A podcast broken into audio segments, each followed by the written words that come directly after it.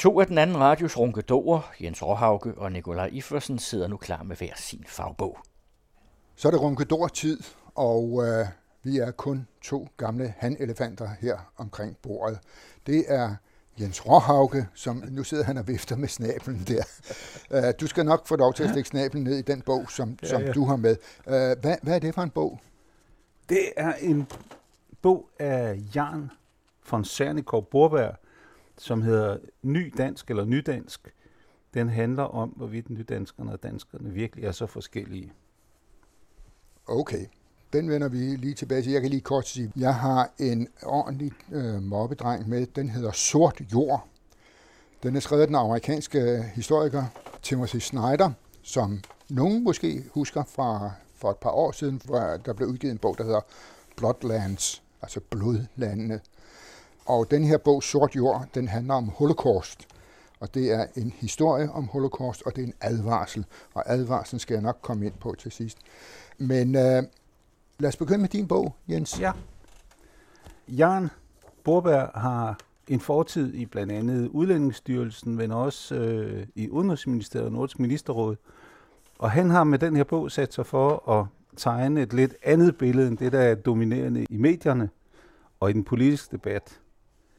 Han øh, er gået ombord i, hvad han har kunne finde af statistikker, af undersøgelser fra Rockwool osv., og øh, har sammenstykket et billede af de ligheder og forskelle, der er mellem gammeldanskerne, kunne man sige, og så de øh, udlændinge og indvandrere, der er kommet til landet her øh, fra 70'erne og frem til nu. Og det billede, han tegner, der har han sagt, at det er selvfølgelig et oplæg til, at man må se på, om, om debatten er okay, eller om debatten burde være anderledes. Men det, jeg synes, der er befriende, det er, at han slutter med at sige, at hverken den her bog eller anden statistik kan på nogen måde bruges til at ændre det faktum, at hver enkelt af os må tage udgangspunkt i det menneske, vi står overfor, uanset om de er danske eller de kommer andre steder fra. Men hvis man bladrer bogen igennem, eller læser den, så kommer man hele vejen rundt i den måde, vi lever sammen på. Han har om samliv og parforhold, bolig og bogpæl, fødsler og børn, skole og uddannelse, arbejdsmarked, indkomst og forbrug, fritid, kultur, sundhed, motion, social service og overførselsindkomster, demokrati og medborgerskab, ligestilling og køn, religion og tro, og kriminalitet og ofre. Det er overskrifterne. Og i hver af de afsnit, der går han ind og kigger på statistikkerne. Og han påviser faktisk så godt som alle steder, at lighederne er langt, langt større end forskellene på den måde, vi lever på, den måde, vi tænker på, den måde, vi tror på. Hvad enten vi er etnisk danskere, eller vi kommer øh, med baggrund i en anden kultur. Det, der er karakteristisk for debatten, når man har læst den her bog, det er, at man tydeligt kan se, at det medierne gør, det nogle politiske partier gør, det er, at de øh, tager udgangspunkt i meget, meget marginale grupper. Så det er promille af indvandrere fremmede, som, som bliver gjort til genstand for en generalisering om, hvordan det hele ser ud. Det, der så er rigtig spændende, det er at han, han påviser rent faktisk, at der nogle steder er forskel.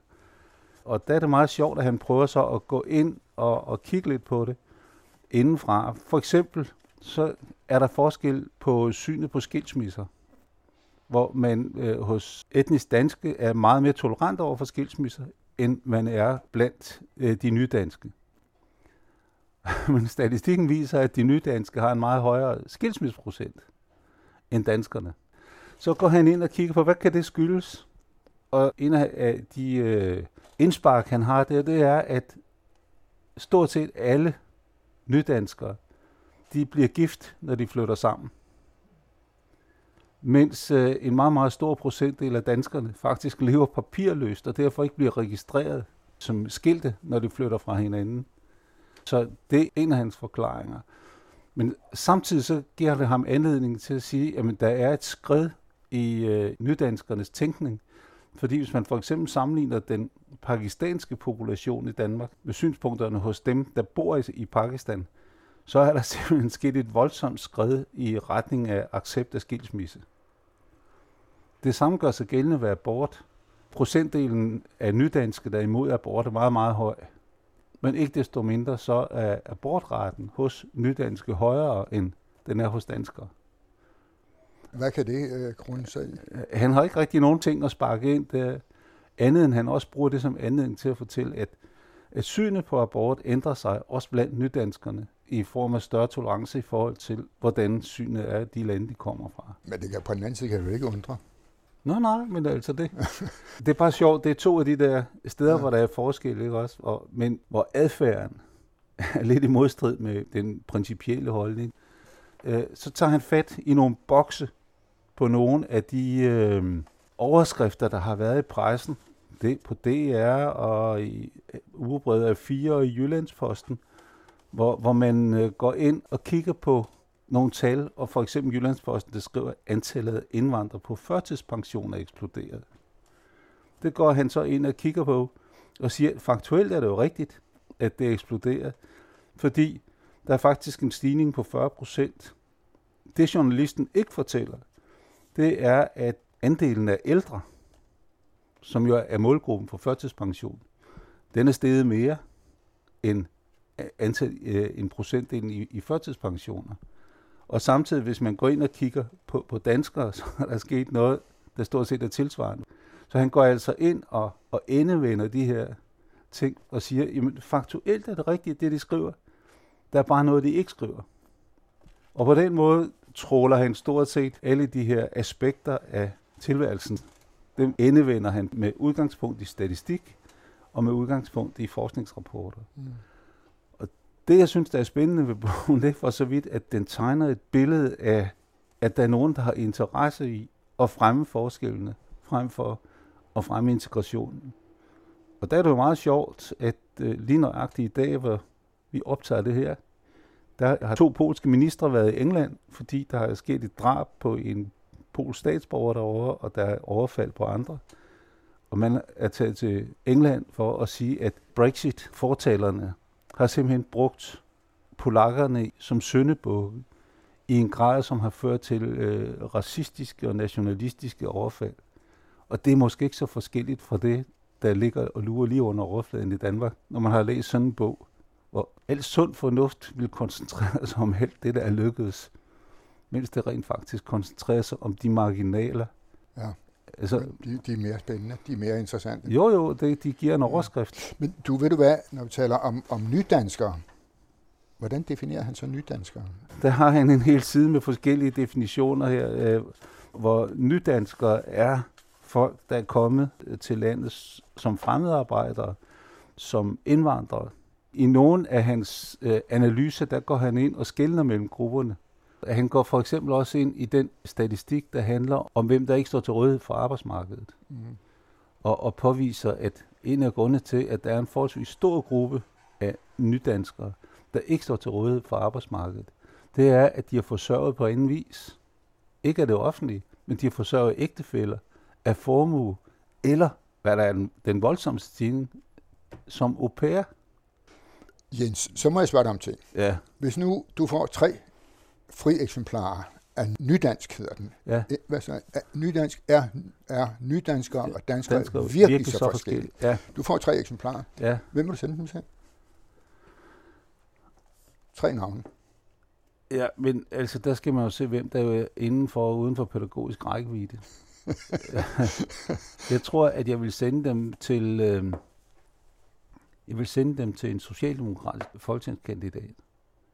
Fordi øh, Socialdemokratiet står i et vadested i øjeblikket, hvis ikke de er sunket til bunds. Men øh, der, jeg vil sende det til, til øh, en øh, integrationsordfører. Til integrationsordfører hos Socialdemokratiet? Hos Socialdemokratiet. Ja. Så er der to eksemplarer tilbage. Hvor skal de hen? Peter Brikstofte skal have et som tak for alt det, han har gjort for, at det her det er lykkedes. Det var flot. Det, det, det var generøst. Fordi jeg mener simpelthen, at den holdning, han repræsenterede i Venstre på det her område, den har bidraget til, at verden ser ud sådan, som den gør her i, i Danmark. Der findes faktisk rigtig mange, øh, også ude omkring i, i landdistrikterne af Venstre, borgmestre, som, som har et fornuftigt syn på de mennesker, der står over for dem. Okay. Det er jo så mere som en gave, end det er som en belæring, du også, sender den til ham. Ja, eller et, en, et symbol, øh, en symbolsk handling. Ja. Den sidste Det ved jeg sgu ikke, altså, fordi de radikale, de er enige. Det er kedeligt. Øh, enhedslisten, det er beton, det er også kedeligt. Det kunne da være nogle kritiske, indvandrerkritiske, der måske kunne have behov for at læse den. Ja, det kan godt være, men, men øh, de er uden for pædagogisk rækkevidde, for det handler for dem netop om at dyrke marginalerne sammen med pressen. Jeg tror, øh, de, de er fuldt ud bevidste om det, hvis du tænker på Dansk Folkeparti. Det kunne godt være, at et, en lille bjeffer som Bok i Liberal Alliance kunne læse den. Ja. Men det vil sige, det, det du så egentlig siger, det er, at, at, at det er en bog, som øh, henvender sig til, og i, i øvrigt kun bliver læst af dem, der i øvrigt er enige med forfatteren. Nej, det jeg siger, det er, at det er uinteressant at sende den til folk, der er enige med forfatteren, men folk, der overvejer, hvad skal vi gøre? Altså grunden til, at jeg blev optaget af den, det var, at jeg er så, jeg er så vant til den her offentlige debat, som øh, udpeger, udskælder og skammer en gruppe mennesker, og pludselig finder man ud af, at øh, jamen, altså, det svarer jo til, hvis jeg vil skælde Martin Henriksen ud, fordi han har en vorte på øret, altså fordi, øh, altså, hvad fanden er det for noget at gå ind og køre hele debatten om, om store befolkningsgrupper i samfundet, ud fra en, en marginal gruppe, som, som ikke kan finde ud af det. Ja. Så, så derfor vil jeg udelukkende sende den til tvivlere og Peter Brygstofte. Vi skal se, om der er frimærker nok i kassen her. Ved du hvad, så vil jeg tage fat i denne kolossale bog, som jeg har her. Den er på, uh, den er på næsten 500 sider. Timothy Snyder, som nævnt, er amerikansk historiker, professor på Yale Universitetet. Sort jord. Og det er en overordentlig sort beretning. Holocaust. Nu vil jeg spørge dig, Jens, hvis du nu med et ord vil indramme begrebet holocaust dengang for 70 år, 80 år siden. Hvad er det så for et ord, du vil sige? Så vil jeg, øh, så vil sætte Auschwitz på. Så vil du sætte Auschwitz på. Ja. Det er lige præcis en af pointerne hos Timothy Snyder. Det er, at holocaust har vi indkapslet mm. til at være Auschwitz.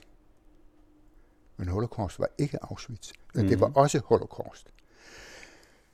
Men mordet på langt, langt de fleste jøder, for det er det, det handler om mm. primært, det fandt sted andre steder. Det var i udryddelseslejrene Sobibor og Majdanek og hvad, hvad de hed. Og så var det uden for lejrene. Det var ude i området mellem, hvad skal vi sige, det område i Polen, hvor russerne og eller Sovjetunionen og Nazi-Tyskland delte Polen mellem sig i 1939. Øh, og de gik begge to til bedet og udryddede jøder. De fik også god hjælp til det. Øh, de fik hjælp fra polakker, fra baltere, fra ukrainere til at foretage udryddelsen. Det er, som øh, Timothy Snyder gør opmærksom på, at det var ikke alle drabsmændene, der var nazister, end sige tyskere. Mange af de drabsmænd, der var, som deltog i det, havde intet begreb om nazisme, kunne måske ikke engang tale tysk. Det var et stort fælles foretagende, der foregik der. Men hvordan kunne det så komme i stand? Og det er jo Snyders pointe. Det kunne det, fordi for det første, at Hitler, han definerede ikke jøderne som en race. Han sagde, det var en ikke-race. Det var, det var ingenting. Det var en sygdom i samfundet. Det skulle bare væk. Det var en gevækst, som skulle udryddes, for den var skyld i kristendom. Det kan man så diskutere, hvordan det hænger sammen, men all right. Den var skyld i kapitalisme, og det var for den sags skyld også skyld i kommunisme. Ikke desto mindre så kunne øh, Sovjet, altså de forbrydere, der sad i Sovjetunionen på det tidspunkt, mm. og i Nazi-Tyskland godt blive enige om at, at slå jøder ihjel. Han havde en fuldstændig, øh, hvad skal vi sige, en, en øh, vulgær darwinistisk opfattelse af raser. Jøderne var ingenting, så var der andre raser. Men den ariske var den herskende, og var den, der skulle herske og beherske. måden han, han, han gjorde, det var, at han blandede videnskab og politik for at skabe den der renhed, som han ville have. Det var vulgær politik eller ikke politik, det var vulgær videnskab eller ikke videnskab, at han betjente sig af. For at gøre det, så omskabte han Tyskland fra at være en stat, en stat, som, som var en partistat. Det var ikke en stat i, i, i vores opfattelse af, hvordan en stat er indrettet og styret. Den var styret af et parti. Det var så Tyskland. Den partistat, der var der regler og love osv. Men i de lande østpå, og det vil sige de baltiske lande og Polen, Ukraine øh, og de, den del af Sovjetunionen, som øh, han fik invaderet, den gjorde man til en ikke-stat. Det eksisterede ikke noget statsapparat mm. overhovedet. Ved så samtidig at gøre jøderne til, til en ikke-ting, og der ikke var noget statsapparat, så var det, om jeg så må sige, lettere. Så blev det teknologisk et logistisk problem at udrydde jøderne. Og det gjorde man så. Den øh, tyske jurist, højtstående jurist, Karl Schmidt, som øh, var, var, var, han var bestemt ikke jøde, han var nazist, han øh, udtalte, at statens epoke er kommet til sin afslutning. Det er jo, det er jo et fantastisk udsagn. Mm. Fordi at have et statsborgerskab, det forpligter staten over for borgeren. Man har som statsborger et krav på staten, primært at blive beskyttet. Men når der ikke er nogen stat, så er der ikke nogen statsborger, så er der ikke nogen beskyttelse. Der er ikke nogen forpligtelse over for borgere i Polen, Ukraine, de baltiske lande osv. Og det benyttede han sig af. Når han så samtidig gennem en fantastisk propaganda og terror selvfølgelig også, fik koblet, lavet en kobling mellem jøder og sovjetkommunisme. Så blev det meget, meget lettere at få folk overtalt, altså de er Einsatzkommandos, mm. som blev sendt ud, at få dem overtalt til at slå ihjel. Det var specielt svært med, med børn, som øh, de, de ville slå ihjel. Det blev så sådan, at nu går vi så ned i sådan de tekniske detaljer, at for at de ikke sådan lige skulle kigge børnene i øjnene, når de skød dem, eller hvad de gør, så samlede man dem sammen, og så puttede man dem ind i, i nogle busser, hvor man så gassede dem, og så, så, så, så var der jo ikke nogen, der, mm. der så noget på den måde. Den der statstilintegørelse, og det at øh, udnævne jøderne til at være en, en økologisk fejl, det er faktisk det udtryk, som, som Timothy Snyder bruger, er en grusomhed, som vi skal tage os i agt for også i dag. Mm. Og det er noget af pointen hos uh, Timothy Snyder i denne bog, Sort Jord, som jeg kan anbefale på det varmeste. Det er godt nok ikke morsom læsning, men det er nødvendig læsning. Han gør faktisk det, at han allersidst i bogen løfter pegefingeren og siger, at vi skal, vi skal passe på. Fordi vi skal ikke tro, at ting ikke kan gentage sig. De ser bare anderledes ud. Uh, nazismen kommer ikke igen. Det bliver ikke noget med folk, der marcherer rundt med hagekors på og, og, og, og blanke støvler. Det, det er slet ikke sådan.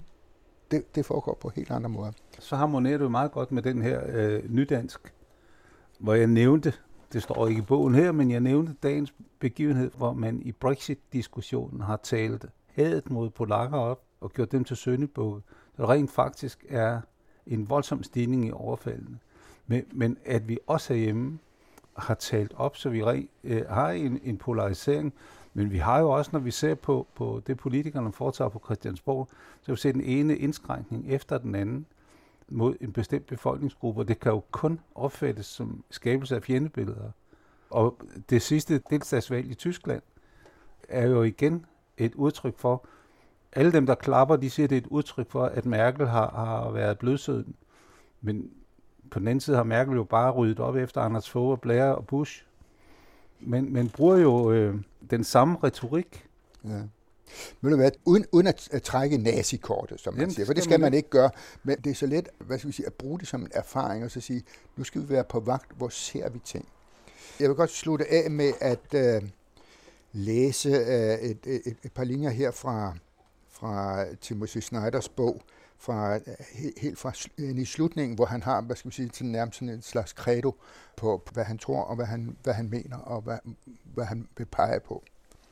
Og det lyder sådan her. Den populære forestilling om, at de frie markeder er naturlige, er også en sammenblanding af videnskab og politik. Markedet er ikke natur. Det afhænger af naturen. Klimaet er ikke en vare, der kan handles med, men derimod en forhåndsbetingelse for økonomisk aktivitet som sådan. Påstanden om en ret til at ødelægge verden for nogle få menneskers profit afslører et vigtigt begrebsmæssigt problem. Rettigheder betyder tilbageholdenhed. Hver person er et mål i sig selv. En persons betydning udtømmes ikke af, hvad andre ønsker af vedkommende. Individerne har en ret til ikke at blive defineret som dele af en global sammensværgelse eller en dødstømt race. De har ret til ikke at have deres hjemland defineret som en habitat.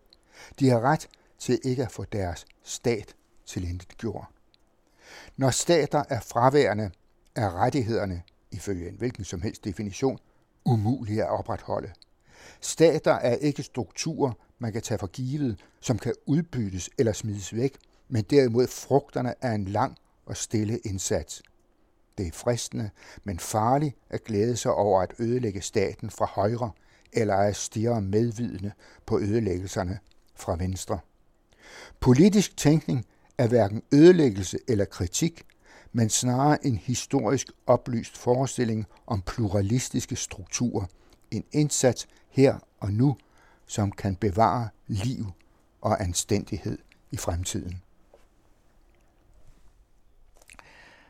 Timothy Snyders bog Sort Sol er udkommet på Gads forlag, og Jan von Sernikov Borbergs bog Nydansk på forlaget Multivers. Og det var Jens Råhauge og Nikolaj Iffersen, to af den anden radios ronkedorer, der præsenterede bøgerne.